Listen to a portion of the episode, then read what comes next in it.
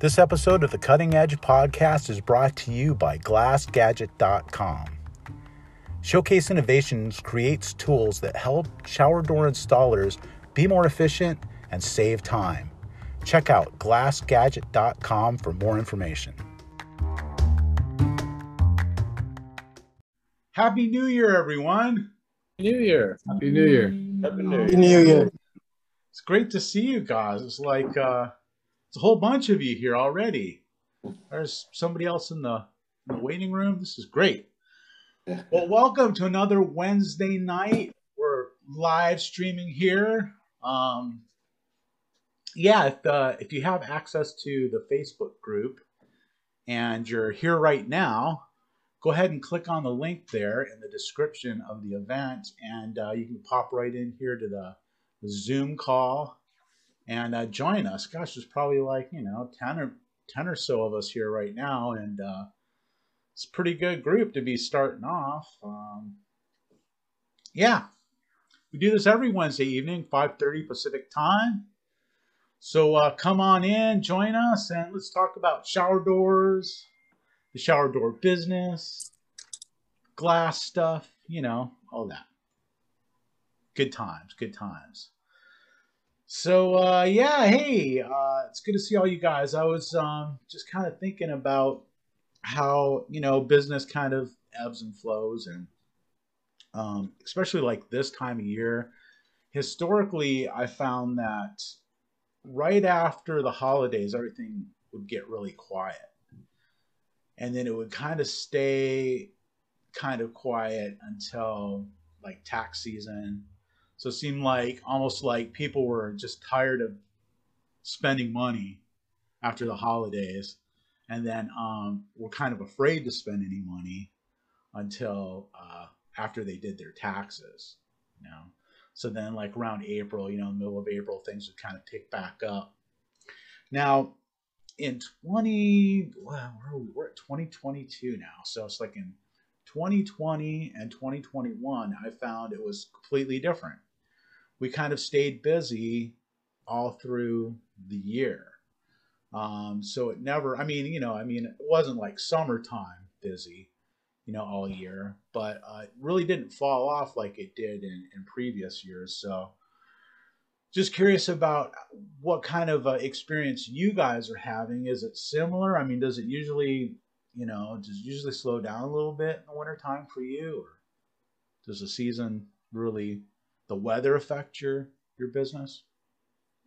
Tell me about it. I'm listening. I'm all ears. I've always found that right after the holidays, it's uh, snow, people getting over the burn. Uh, everybody had to get it done and got it done before Christmas and Thanksgiving, right?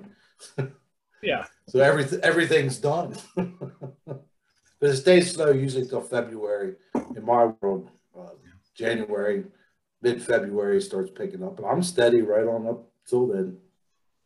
So, so I'm good. That's about the same with us too. Yeah. We uh we January and February are usually our slowest months, but um, you know, last year was a little bit different, but uh, the weather uh, sometimes affects that as well. If we have a cold winter, uh, sorry, Brian, cold here is not cold there. Uh, but uh, if we have a cold winter, uh, people don't like to have their house open in the winter. Uh, open, we we do glass replacement uh, mainly. But um, if it's a warm winter, we keep the business. So uh, it's usually a good winter, money wise too. So.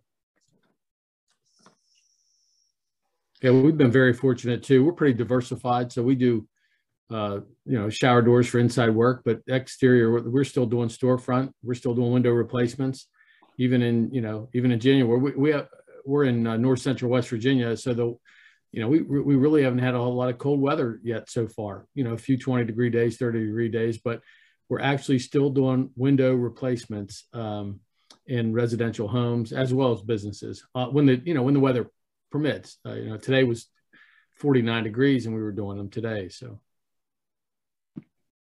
I'll I'll do it just about any time, yeah. unless it's raining sideways. Yeah. We have an issue with um with the Chinese people we got glass from. So they went for holiday on the 15th of um, December. So we hardly get our glass back for installation. Everybody was down. So I think they will be resuming maybe on the 15th of January or something. I don't know. So we can start going for installation back. Yeah. Yeah. Yeah. I mean, so are, are you finding that uh, just diversifying the type of work that you're doing helps you to stay busy, you know, in different seasons, or are you doing pretty much the same kind of work, you know, all year round?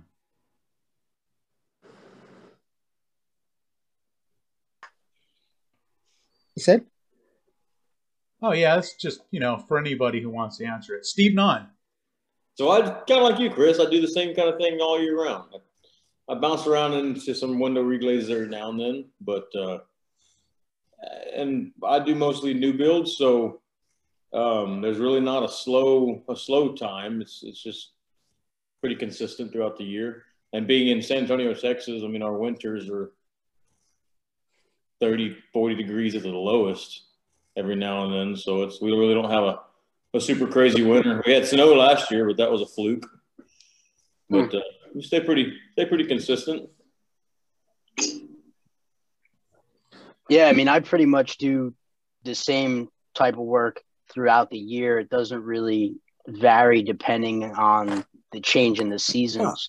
Um, I mean, I would prefer to do more inside work in the in the colder months for sure, but you know, I you know, if they're calling and they need the window replaced, if it's cold out, I got to do it, you know, and I mean, it's funny, I just I had been waiting on an insulated unit. It was uh it's 69 by 66, so it's pretty big. It's 1 inch overall. I mean, it's a pretty good size unit and you know, the customer asked me if I would be able to hang on to it until the spring. And I was like, you know, listen, I'm sorry, but I, I can't, you know, it's too big for me to, to keep in, you know, hang on to for, you know, until winter's over. Um, you know, I said, listen, I'd much rather be doing it in the warmer weather too, but you know, I got to get it in there for you. I can't hang on to it. You know, I got to do it in the cold weather. I'm sorry. So, you know, I mean, it kind of is what it is. I mean, if it was a little smaller, maybe I'd hang on to it, you know, for a couple extra bucks. But something that size, I mean, I can't, you know, I can't move it myself, so it's just in the way. mm-hmm. Then it's going to get scratched. Right. If it doesn't get broken or chipped or right, whatever. Yeah. Right. And it's only an hour install or or whatever, hour and a half, two. Uh, you know, it's not a, a major inconvenience the way I see yeah. it for the customer.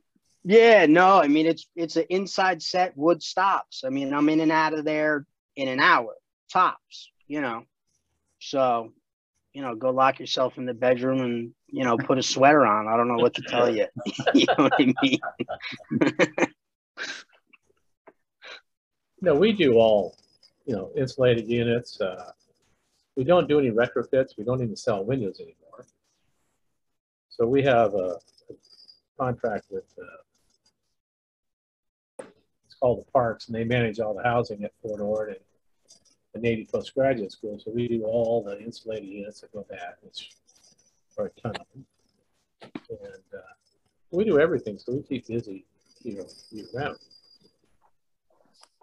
latest one I got was a jewelry store in Carmel. We're going to go in and change all his glass out, the showcases to it.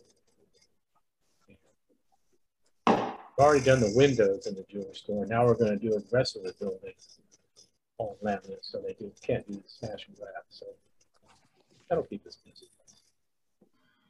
The old smash and grab. Yeah. yeah, it's really nice being in the shower door business, you know, because it's like you never have out, outside work to do, but you know. Well, I mean, I guess there's, you know, that one rare occasion when someone's got some shower glass going outside.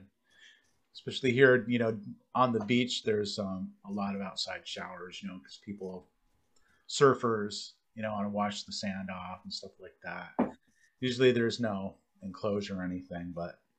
Chris, you do any like outside railing or anything? Have you gotten in, into any of that? you know, I have gotten into all of that at, at Yeah. one time or another, you know, but it's just like I've gotten away from everything. Um, I mean, even even mirrors, you know, even uh, every. I mean, I Yeah. try not to do anything other than shower doors now. Simple. Yeah, but if I've got a, you know, I've got a regular customer who wants me to do something for him. I mean, I almost have to do that. Mm. You know, it's hard to say no to an existing customer, but Yeah. That's what makes Chris the best in the biz. The ability to say no is as powerful as the ability to say yes. I love to say no. Be the best at what you're good at. I love I love that model. We all we all get tempted by the siren's call of the easy uh, IG or the simple retrofit. Yeah, it's funny because the older I get, the easier it, becomes. You know, it was really hard at first, you know, just to, to turn things down. I've, I've become, I, I try to be pretty gracious about it too, you know. And I want to put a caveat too. I mean, if you have three, four services that are your jam, that's important. What happens is a lot of my clients have 15 and 20 services. I'm like, why are you still doing rollers on on sliding doors from the seven? And uh, it's kind of a, a natural purge. What are you good at? It's not just shower. Some of us on this call can do three or four services really well. That makes a good rounded shop. But sometimes we start getting a little bit too far because we all want to help people, and that's a good problem to have. Yeah, absolutely. It comes from a good place for sure, you know. And, and it's like my wife, you know, it's she's been the hardest one to teach, you know, to, to say no because she doesn't want to. She wants to help everybody and she wants to, you know, serve everybody. And it's a good thing, you know, of course.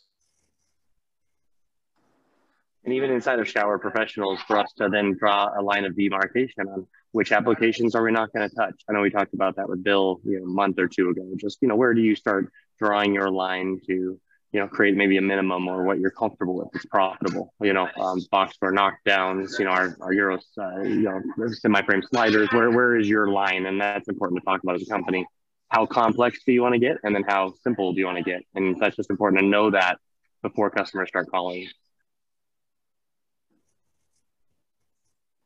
Speaking of Bill, Yeah, there he is. Hey Hey. guys, Hey, Bill. Oh, what the Happy hell's New Year, that? Bill. What's that, Steve? oh, you know, trying something new. trying something new. It's about to, it's about to come off. It's driving me crazy. All right. Hey, Bill. Bill, my New Year's resolution is to convince you to bring your stash back. yeah, right. It's going to start next week. After I see that, I say, no way. yeah. You were so tough and mean, man. Think about how big the company would get. You'd rocking around, you know, taking that 70 stash with some seriousness. You look Yeah. way too nice right now. Got to get that That's stash going. Is it not cold enough out there? You got to have your ceiling fans on? I'm hiding. It's freezing. We got two feet of snow today. We got pounded with a winter storm warning. I'm, I'm hiding in a, a local establishment so I can go out and shovel here in about another hour. Good for you. So what did I miss, guys? Oh We no, solved all man, we turned problems. We solved all problems in shower, so we don't even need to have anyone here anymore. So, Bill, did you return your motorhome Yes. in one piece? Uh, no. I, uh, Minus the mirror, right? exactly. Yeah, the, the mirror got clipped on the way uh, through Georgia. Yep. but they were okay with it. I haven't got a bill yet, so we'll see. Yeah. It it won't happen again. I won't. Oh, do come it on. again. I won't do it again ever. Next time, get a Oh. bus. Yeah, exactly. No, I'll fly. That's it. Not gonna do that again. Is everybody having a good year? Getting off to a good start? Yeah, really. Yes. Mm-hmm. Busy builders I still was building? I was mistake free for about 12 minutes.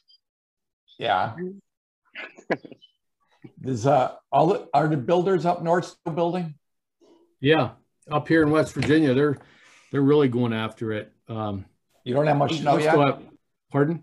You don't have much snow yet? No, no, we're actually supposed to get a little bit of a dusting tomorrow. We've had unusually mild weather uh, so far, and so they're still going gung ho. Yeah. We don't stop up here. All the, the wealthy are moving in thanks to our TV shows. So it's year round. That's good stuff. They're, but they're not moving there year round though, all right? Right? They're Oh no, the best part is they come in the summer and they buy their dream ranch and then they go through one winter and it's for sale again. So Yeah. good turnover, good good shower door updates. It's exciting for us. You ought to be Only the getting a- strong survive. Only the dumb of us live last for 20 years. You should be having a, a real estate license. hmm Well, almost most of us do. I don't want. I don't need another distraction, Bill. I've already got plenty of full time jobs, but I it, it's, it's tempting for sure. The, the, the story goes in Florida when uh, you get s- pulled over by the trooper on the highway, he asked for your real estate license. And uh, the person says, My real estate license. And he looks at me and says, Yeah, well, not everybody has a driver's license. right. Boy, that's the truth. You know, I, I've always wanted to wonder how many, we may have asked this in the past, but how many states of the guys represented here do their states require glass and glazing license? And then how many of their counties require glass and glazing licenses?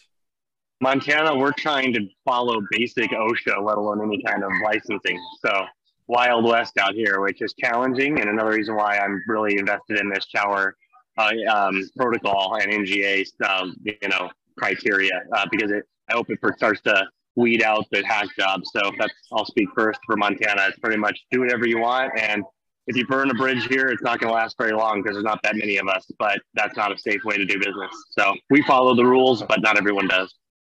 All right. No, No California. licensing in West Virginia either. I mean, it's just a West Virginia contractor's license. You don't have to have a specialty in glass and glazing. What's required to get a contractor license in West Virginia? Uh, for mine, it was a test uh, and a class and a test, and that was it. No Nobody- background, no background check, no financial background check, no You know, criminal it's been 17 years ago. Um, I don't, I don't remember giving it, getting a financial background check. Um, none of that. Uh, and that's an issue here in West Virginia too. I mean, I'm on the local home builders board of directors and, uh, we discuss that all the time. You know, you get guys come in, they're, they're screwing people over. It's a sad situation, but you know, if you pass the test, you can go out and hang your, you know, put your ladder on your truck and go. Uh, Yeah, yeah.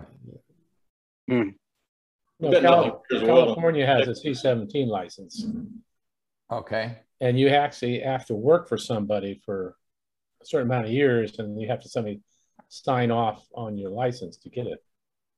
So California is more difficult, more stringent. Is that throughout the whole state or only particular counties? Whole state. Whole state? Yeah. Once you get a license, can you work anywhere in the state? Yeah. Yeah. Okay. Brian, how about up in your area? No, no license required for glazing. No. Wow. How about Same Robert? here. Okay. Same here. Business licenses. That's that's it. That's it, Yeah. huh? That's crazy. Steve, Nope, Texas? either. Nope, nothing. Not a thing.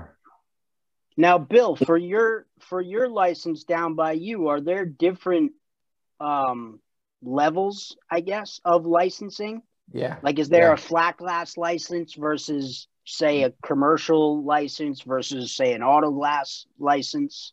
No, that's all encompassed under glass and glazing, whether you're doing shower doors, mirrors, tabletops, or windows. Yeah. It's all under glass and glazing. But Hmm. the funny part is, I had to take that test also, the glass and glazing. There was one question on shower doors out of, I don't know, 200 questions. But you Oh, had to know pressures, uh, especially for impact windows, impact uh, glass railings. Uh, they even had pressure on airplane windshields. It was it was really silly, but I, I'm just wondering. Like I see, uh, Glass Guru is opening up stores all over the place, and wondering when they go into the different states, what's required for licensing. So you Robert, see, see a Robert, lot what of do you- glass gurus open up, huh? Yeah, I watch lot it on those. Glass Magazine. I, I don't know. He's probably got five, six, seven. I don't know. A lot of them closed too. Have they? Oh, I didn't know that. Oh, yeah. So they're independent franchises, right? And if They're independent franchise. We had one here on the peninsula, and they advertised, you know, drill the insulated units out and clean them. Yeah. Wow. And they were they were putting signs, you know, ten feet up on telephone poles all over the place. Huh. And so if if it worked, everybody'd be doing it.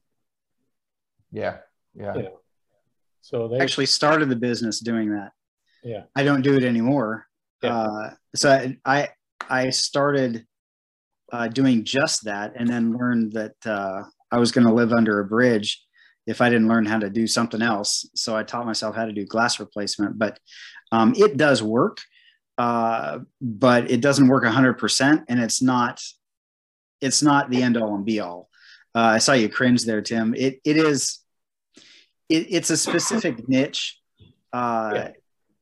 and it, it's not uh, it's What- not the great. Uh, what's the really bad is- this guy would hire these guys out to go out and do it. So they're trying to uh, defog a side light next to a front door. Uh, No yeah, that's called tempered glass. You Yeah, they had no clue it was tempered. That's funny. That's funny. Yeah. You know, I saw that when it first came out at the trade show in Las Vegas. I don't know how long ago. And then all of a sudden, the glass guru came along, and uh, but he's he's long gone. Yeah, I was in a I a networking glass group. crew here in San Antonio. I've seen him running around, but I must just be one truck. Um, haven't seen him in a while. Yeah, I And knew a they- guy who st- who started up a business doing nothing but that. It was called um, Fog Lifter. Yeah. Actually, he was a um, uh, window washer. So then someone was, I think, was kind of selling a license to do that, or, or I'm not sure what what the deal was, but he got into that defogging insulated units and uh, did that for a while. And then what he what he found out was just it was um, it was easier to replace a, an IGU than it was to defog it, you know. So he started like calling me, and that was back when I was doing more like that kind of work. So Most of them use it as a marketing ploy just to go sell IGs. Um, I talked to guys who never actually even used the kit. One of them doesn't even own it. They, they just use it to get people in the door. Well, yeah, that's what happened around here. Some lady happened to buy a couch from her, and she saw the sign on my truck, and they said, yeah, they came over and looked at it. Said, oh no, we can't replace it. We can't, you know, clear them up. We'll sell you new units. Yeah, I never did that. Uh, it it was uh, it it was a lower cost option, but some people thought that I was going to come in and for ten bucks I was going to, you know, defog their unit and it was going to be perfect. Uh, no, I still have to put food on my table, thanks. Uh, but so it was a cheaper option, but uh, there was fewer and fewer uh, good units to do it on uh, good um, candidate units. Um, and even those sometimes didn't work out. Um, so I, I, eventually I told one too many customers why it didn't work on their window. Uh, and I just, I just couldn't, um, uh, internally, I, I, just, I couldn't do it anymore. You know, um, I had to be honest with myself and say, this is great for making me unique in the marketplace. Everybody wants that, but it wasn't good for uh, long-term business. They used to have a trade show here in Monterey at the fairgrounds, and the company would be there and spilling their, you know, what they did. And finally, I just I couldn't shut up because they had a low E unit. Said they can clean it. No, they can, but it's going to fog up. Uh, it's going to go bad immediately. A soft coat low E you can't clean up because it's when it's exposed to air, no. It's like rust. It that's right. It goes bad. yep. And more and more units are low E soft coat, and oh, yeah, so, yeah, yeah. I, I, mean, if I, I just couldn't shut up, I finally told the guy. hmm. Is there anybody out there who's like dabbled in the like scratch removal service? Not as I a service. Chris. We do it ourselves, but not yeah. for a profit for anybody. I've actually done pretty well with it. We like Bill, we did it to just quality control because you know you ship your glass over mountain passes by horseback and then it scratches sometimes. Um, all jokes aside, uh, but we have the system, and so the key to it is extreme under promising and extreme transparency. And so as long as my brother or me or my cousin did it, it was okay. And we would go and a couple applications, for example, I had this wealthy client in the Yellowstone Club and they had this um, easily thirteen thousand dollar, you know, curved picture window framing the Spanish peaks. And I saw, and I was their last resort. They had this scratch right up there, and I was like, my goal is that you don't notice it. You will find it if you point it out to your friends, but you'll know where it is, but nobody else will know where it is. Would you like to pay me the, you know, eight hundred dollars, whatever, for me to do it, knowing that there's no chance it won't break? So my my goal with scratch removal to people i get this question all the time so I'm, we we team up with glass weld you know um, out in oregon and uh, and they use big clips a lot of their users and stuff and so it's just a matter of uh, how you communicate scratch repair and how you communicate what to expect just like hard water removal so i think it's a great marketing tool it's a great solution and most importantly the reason i did some of those jobs was then i won their shower enclosures and i won their railings and i won their um, shelving, and I just and I sometimes throw it in for free to say, hey, let me finish off this project at the end of the. And I would steal jobs from my competitors because I was the only one that would say yes. So that's my little caveat. I don't recommend it as a money making service. I recommend it as a way to get your foot in the door and to help people out. No, I only use it in the shop. When I get a unit that's got a scratch, I'll, I'll polish it out. That's that's it. And I use the glass weld, and it works just fine. Is that the is that the company that was at the uh, the show in Atlanta this year? I, I saw somebody had a scratch Yeah. removal kit that Yeah, um, glass weld. yeah, Yeah. glass weld. Great, Okay. great company, best in the business by far. Derek and the team over there do a great job. Great product. Oh, yeah. Um, and eh, you know, and, and some customers just like to know I was willing to try. You know, they have a level of it's like a rock chip. If you say to a customer, "Oh, it'll disappear, no problem," that's the one where it cracks and breaks. But every rock chip I start with, "Oh my gosh, this is terrible. I don't know if I can fix it." It's kind of a lie, not really. But then it goes away, and customers are just so excited. But then if it goes bad, they're on my team. You have to take that same approach to being humble, being honest. That they don't always go perfect, and then if it goes better than planned, you all win. And if it doesn't, you have some footing. It's when we get overconfident in most things in life that bury us.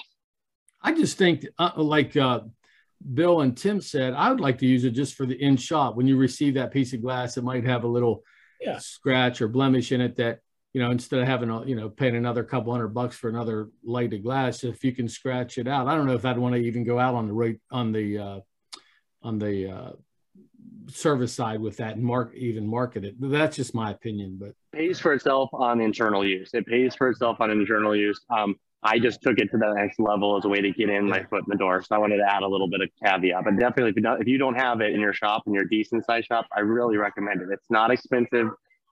Pop over to glass weld. You know, tell them I sent you. You might get a coupon. You know, they might charge you more. I don't know, but definitely buy it.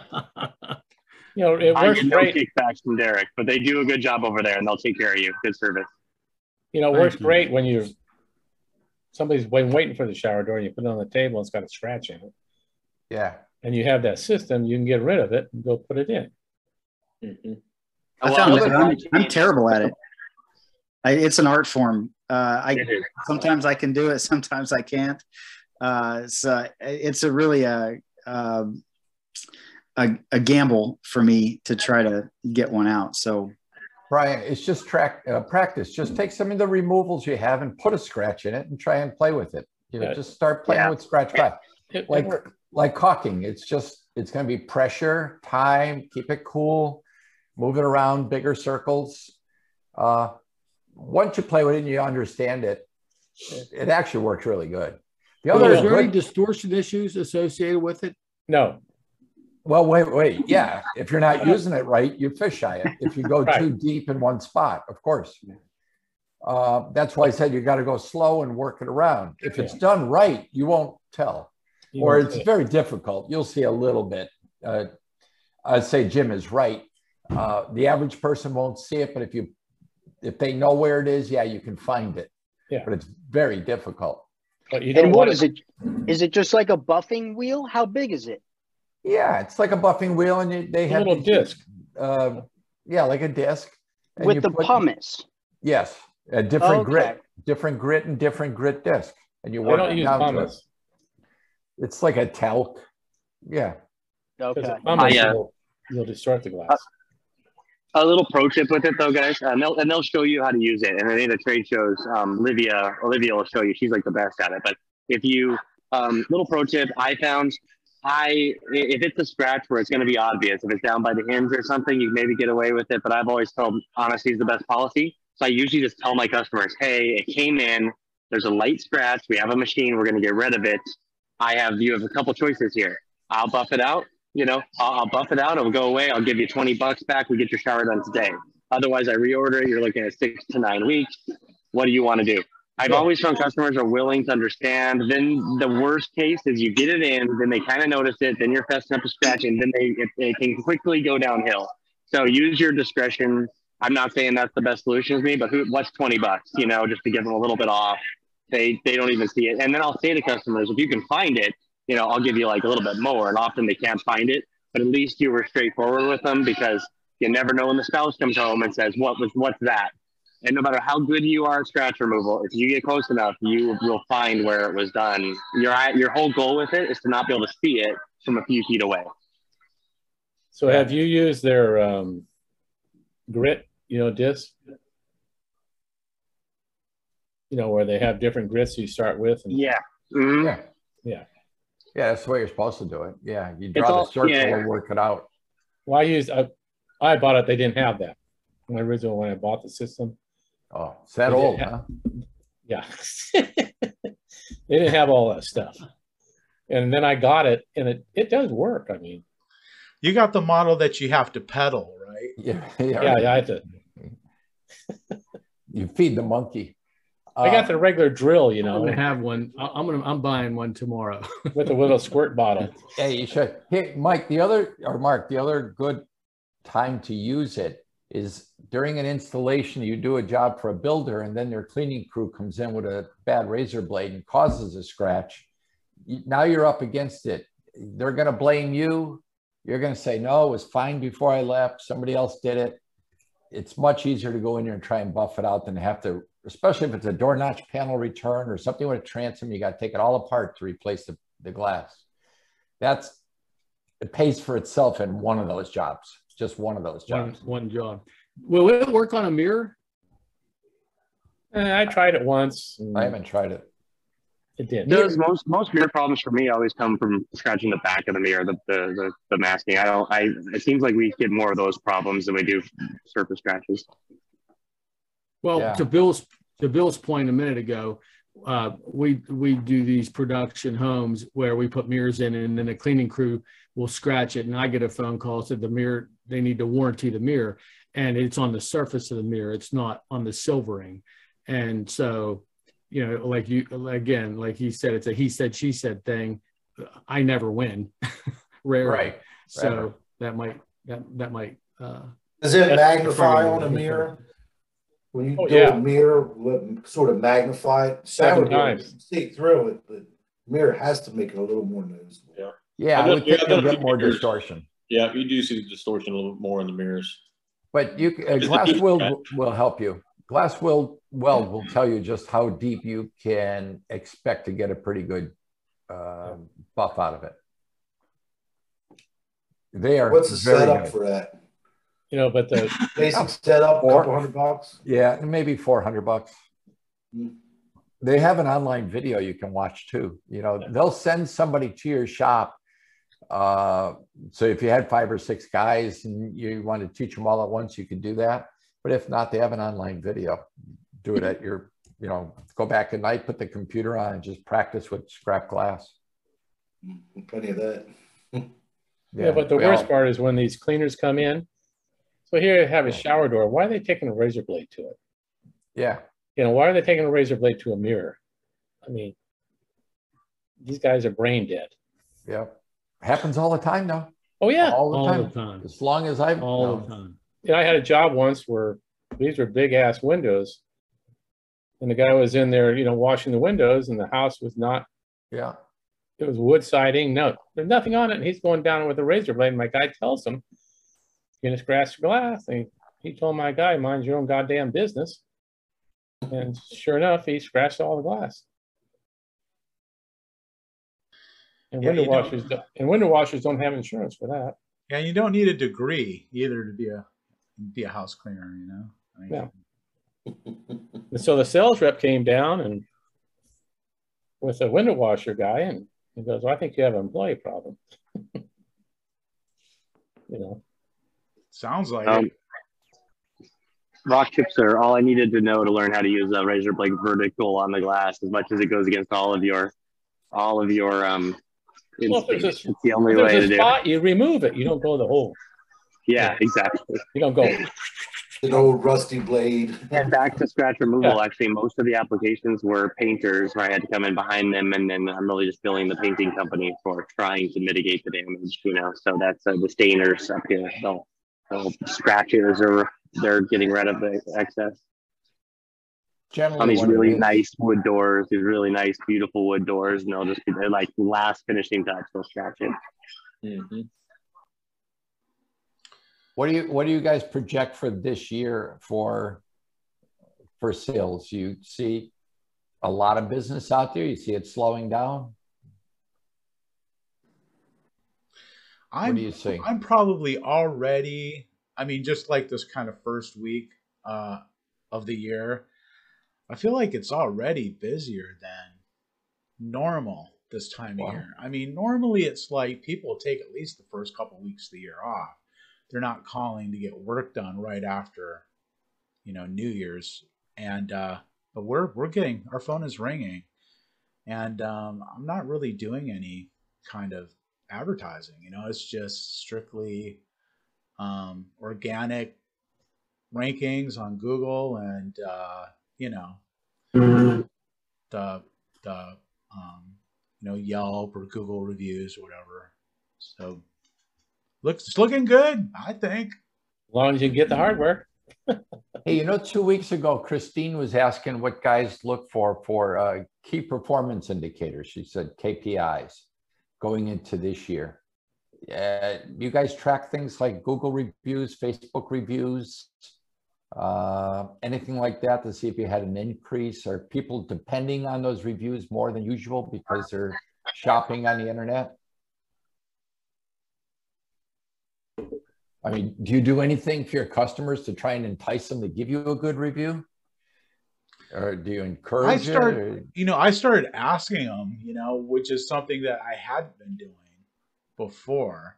Not very often. I was kind of hit and miss. But now, you know, having a more automated system, you know, for wrapping things up, um, I've started just asking every customer, hey, and I asked for a five star review, which is Yeah. something I learned from the Glass Experts partners. They're like, ask for a five star review. And it's like, oh, that's brilliant, man. Don't just ask for a review, ask for a five star review. And then Sure. maybe, like, if they don't think you deserve five stars, they won't review you at all. Right. I would encourage you to add to that and say, um, can I have a five star review? And if it's less than five star, please tell me why. And just be vulnerable.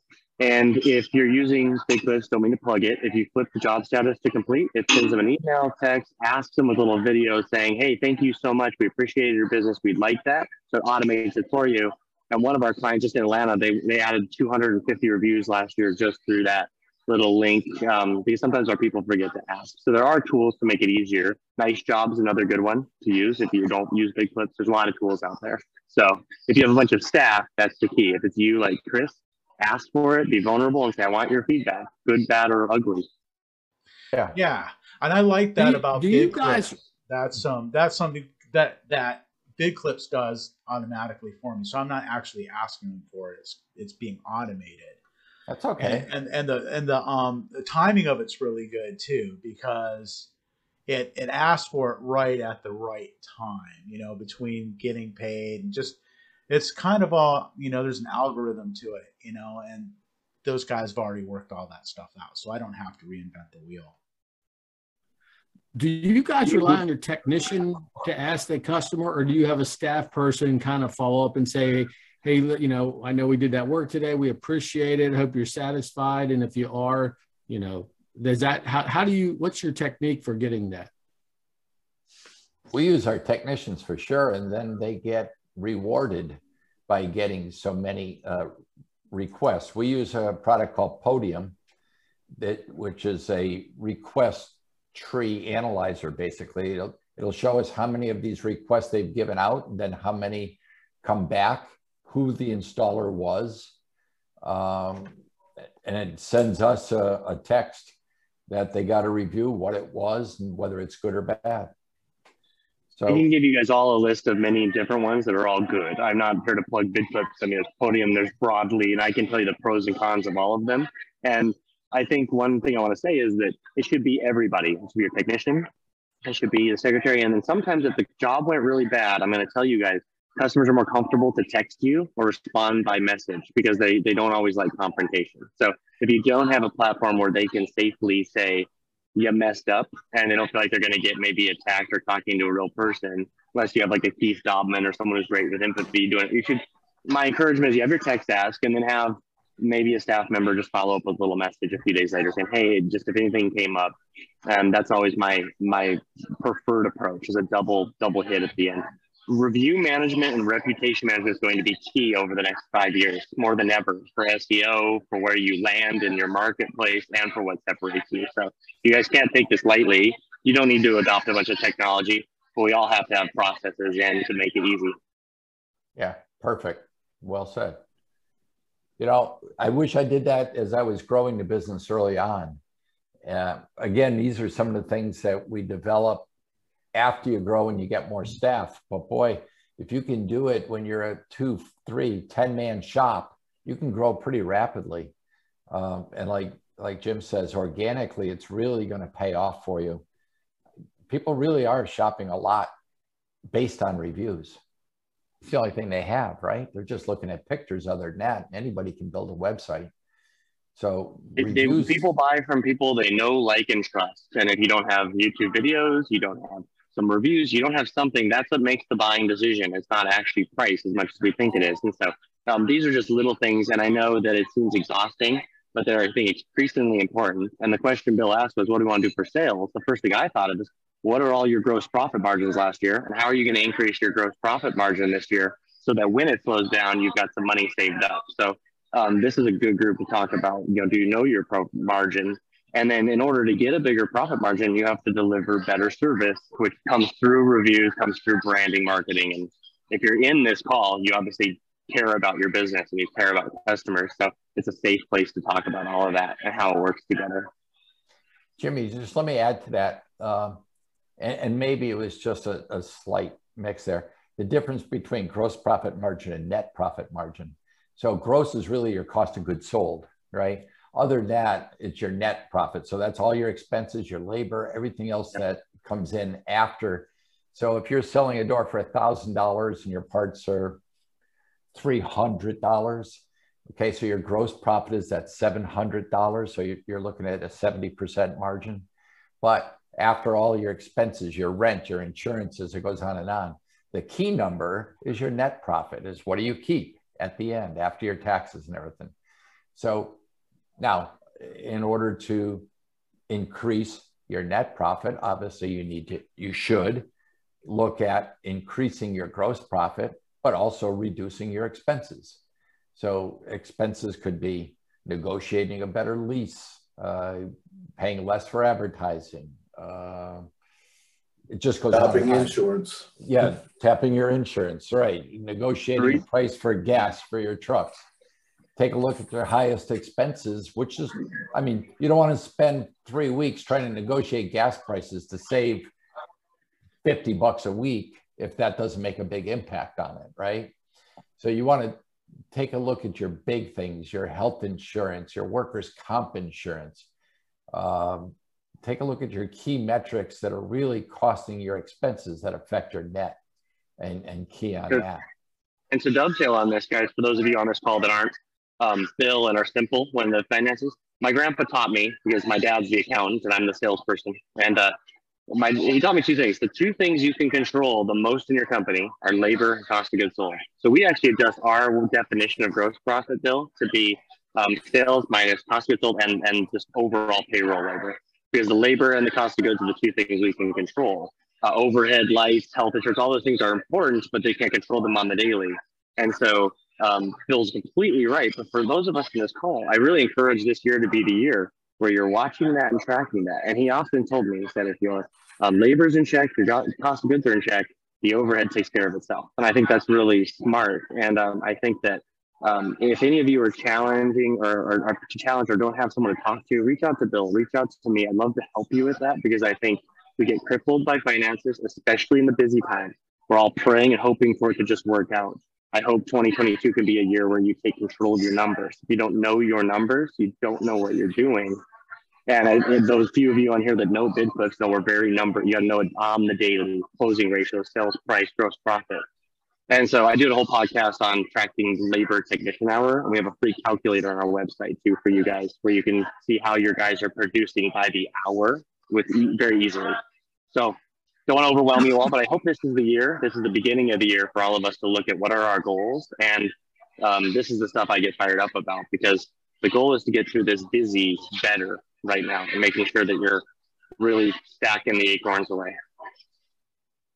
What do you guys, uh, not to, to beat a dead horse, but this interested me uh, significantly, but in terms of labor as a percentage uh, of your, uh, your net sales, what's an acceptable range of labor or is there one? Um, I, just as an aside, my wife is, is a, uh, is an orthodontist and they have uh, people who specialize in practice management consultants and they can come in and tell her you know what the percentage of labor should be and if your revenue is this how many people you should have. I i and they've really analyzed it. And i look at my profit and loss statement uh, constantly and, and try to do some of the things that you guys are suggesting. But obviously labor is your big well at least it's my biggest expense. Um, and i was wondering what an acceptable percentage is if you if there is one in the eight stores that our family runs, um, 20% is, is humming and 30% you're getting too fat. 32% you get a little bit too heavy. We're a full service glass shop. So shower and glass, I want to hear what Bill says about just showers and interior glass, but for full service, you know, IGs to shower. My, my father's always, as soon as we kick over that 30%, we're getting a phone call that you better start cutting hours. You better start trimming. And we watched it every two weeks. So we tracked it. Yeah, we're looking at 20%. 20% is basically a pretty good number for us. Mm-hmm. Uh, but you got to remember, it's 20% of what? It's 20% of what you charge. So now you got to look at what you charge. Are you charging enough? You know, that goes to the gross profit. Are you marking your? Are you actually covering your costs as well and your and your mistakes as well? Yeah, it, it works. It's like flying an airplane. My my grandpa used to tell me. You're watching your gauges and it all tells a story but it doesn't have to be overcomplicated. At the end of the day, you just got to fly the plane. If you start dropping below 20, you might be underpaying and at risk of losing people. Perfect. Yeah, Bill analogy. likes that plane anal- analogy. Love it, and it's accurate. I do Very too. Accurate. That's why Bill's my hero. Yep, I, yeah. I'll never forget my my my first solo. Yeah, you know, and, and another important thing about that is you, that my friend is a pilot, you know, we'd fly together. He would say, right. the most important thing that's happening is not happening inside the plane; it's what's happening outside the plane. So don't forget to look out the windows. Absolutely, keep your ears open. Yeah, but you know, I think that's one of the biggest things that I learned over the years is that you really got to know those numbers. The numbers are really important, and don't be scared of price increases from your suppliers. Just you got to pass them on. If you start eating them, then what's the sense of being in business? You just got to mm-hmm. pass it on. Is that's why it's important to watch your percentages.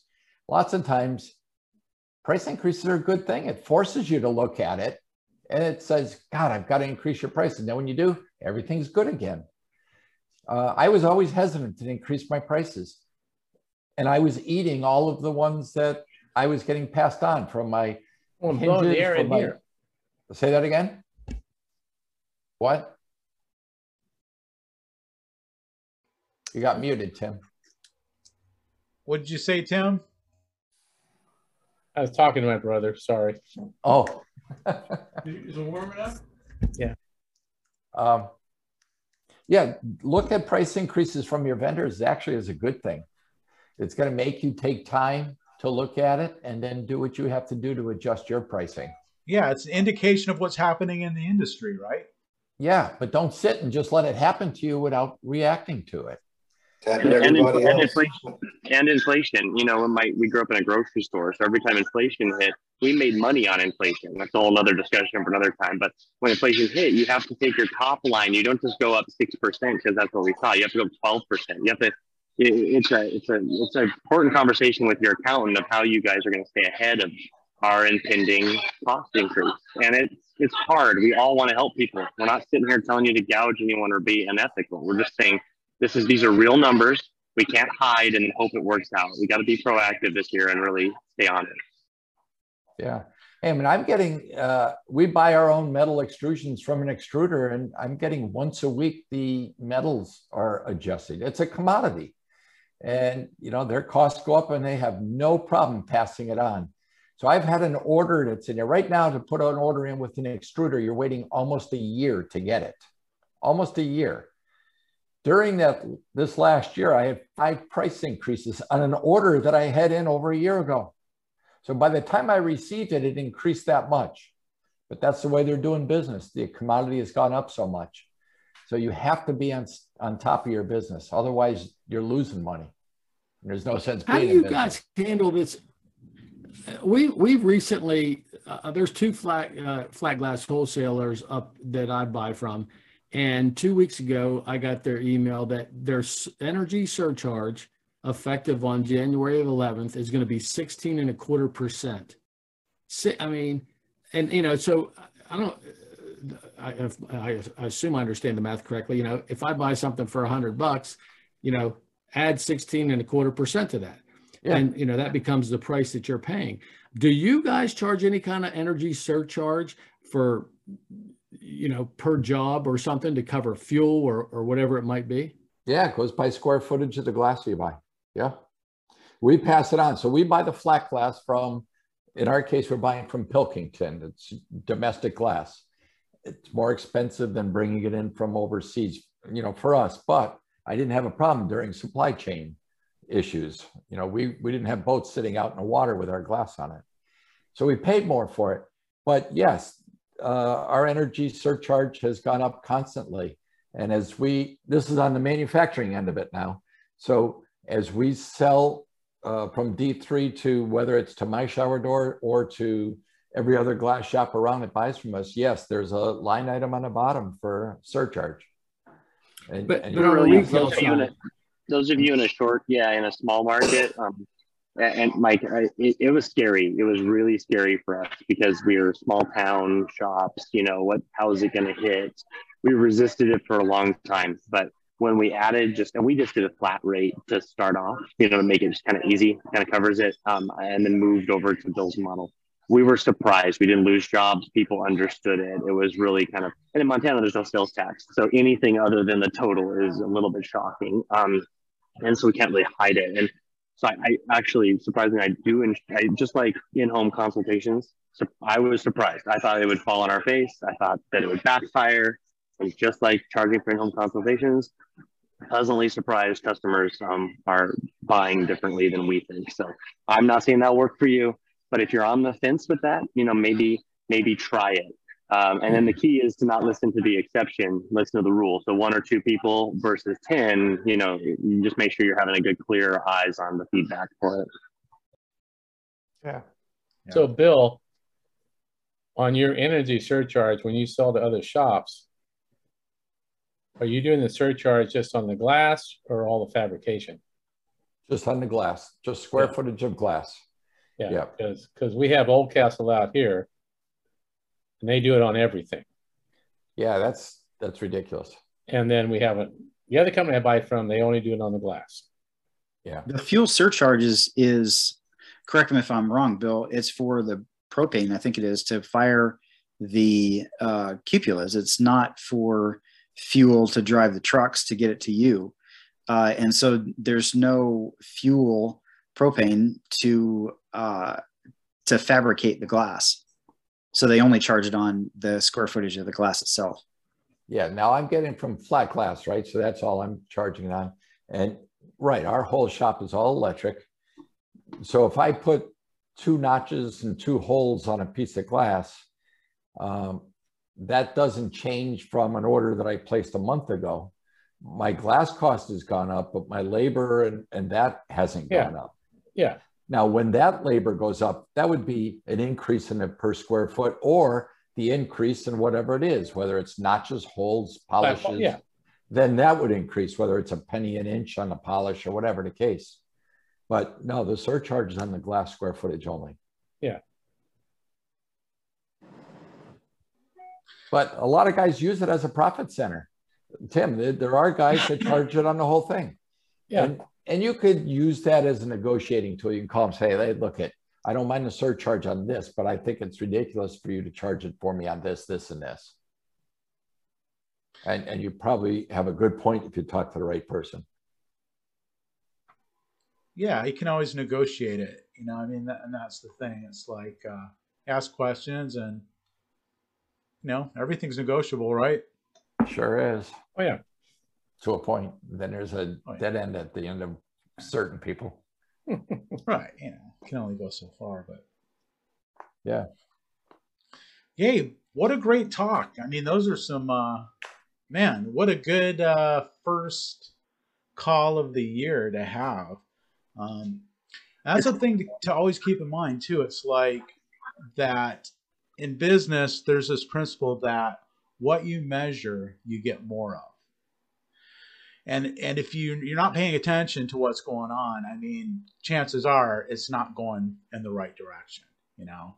But if you start really keeping track of these things, these metrics, they're important. And you know, when you're starting out, you're just like, okay, I'm just gonna try to sell a shower door. I'm gonna try to install it without breaking it, and I'm gonna try to get the check when I'm done. You know, and that's a good plan. Go with that plan. That's a good plan. And once you get, that down, and you do that for a while, then it's, it's important to start looking at all these things, you know, all these metrics and finding out, you know, if you're um, doing it efficiently or if you can do it more efficiently or if you're charging enough money. It's amazing how many people are really not charging as much as they should. And uh, like Jim was saying, it's not that, you know, you're trying to gouge anybody or anything like that, but, you know, it's fun to install shower doors and you can't have that fun unless you stay in business, you know? So it's like, you got to charge enough to pay all those bills so that you can do it again next year and uh, and do it hopefully even better than you did this year and uh, and make even better money than you did. So so that's what we're here for you know? It's like uh, to talk about um, all those aspects of it you know? Um, how to uh, you know get the scratches out and uh, how to make good money doing it or or just using that as as an opportunity to get in the door or just a way to you know um, to, to save the time waiting on your supplier of replacing it even if it's their fault you know? I mean it's a lot of times i'll, I'll get something in and it's like it's got a scratch in it you know? And it's they'll replace it. All i have to do is call them say hey this is scratched. You need to remake it. And they will but the thing is that's going to take some time you know and uh, if i've got a tool that i can use to like get that scratch out and I can still go out tomorrow and, and do the, the installation. It's good for me. It's good for the customer. It's good for the supplier. And I'll always let the supplier know. I'll, um, I'll send an email to the supplier and say, hey, you know, this panel's scratched, but I think I can buff it out. So I'm just letting you know this. And if I can't, I'll, you know, I'll get back to you and you'll have to remake it. But when uh, we have those those talks and they find out that um, I'm doing that, um, and I'm kind of saving their bacon on it. It means a lot. I mean, it shows loyalty. You know, it shows that I'm a, I'm a team player. You know, and if uh, if I'm taking care of my vendor, you know, they're they're going to take care of me. You know, so that that's what I found. Precisely. You're absolutely right, Chris. How many of you guys write your goal, write your goals down for the year where you can see them every day? Um, that was something a mentor taught me a long time ago. I still do it. Um, I have them right now in front of me. Um, I just encourage that all sizes. It doesn't have to be a lot. It doesn't have to be lofty. Right, your sales goal maybe. Right, your personal goal, like one or two, three. And I used to um, write it on my mirror on my bathroom. Sure. Uh, now it's on my computer. It's on my backdrop uh, in my hit list, I call it. And every morning I see it. And um, again, one of the best things mentors taught me was there's three things: answer your phones, know your numbers, have fun. That's that's that's the three things to make glass successful and not die of indigestion. But because we don't die of starvation, we die of indigestion. We, we bloat before we start, and you're all really lucky or smart enough to get into this industry and not like you know a restaurateur or something during COVID. So I enjoy that, and um, you know know that Bill's available. I'm available. A lot of you know I'm, I'm reaching out to you in the chats and stuff. I love helping people. We all do, and so like just let's all work together, be vulnerable with each other, and you know if you feel like you're failing, you're probably not. Just reach out to one of us, and we'll look at each other's numbers across the country, and that's the benefit of this group is to have friends. So yeah, my phone's always on. I love to love to help, help shops. I failed enough to know know how to help out. so. Yeah, and it, you're smart to be here on this call. I mean, uh, mm-hmm. making time to to be here to talk with other guys in the industry, find out what they're doing, kind of have your finger on the pulse. I mean, um, you're just here's you know a you know dozen or so guys out of this whole big industry who are taking time to be here on a Wednesday night. So kudos to you. Great start to a new year. Um, thanks for being here, and I uh, look forward to seeing you guys all next Wednesday. All right, Chris. Thanks yeah, again. Thank you, Chris. Thanks, everybody. Have a good night. All right. Thanks, guys. Good night.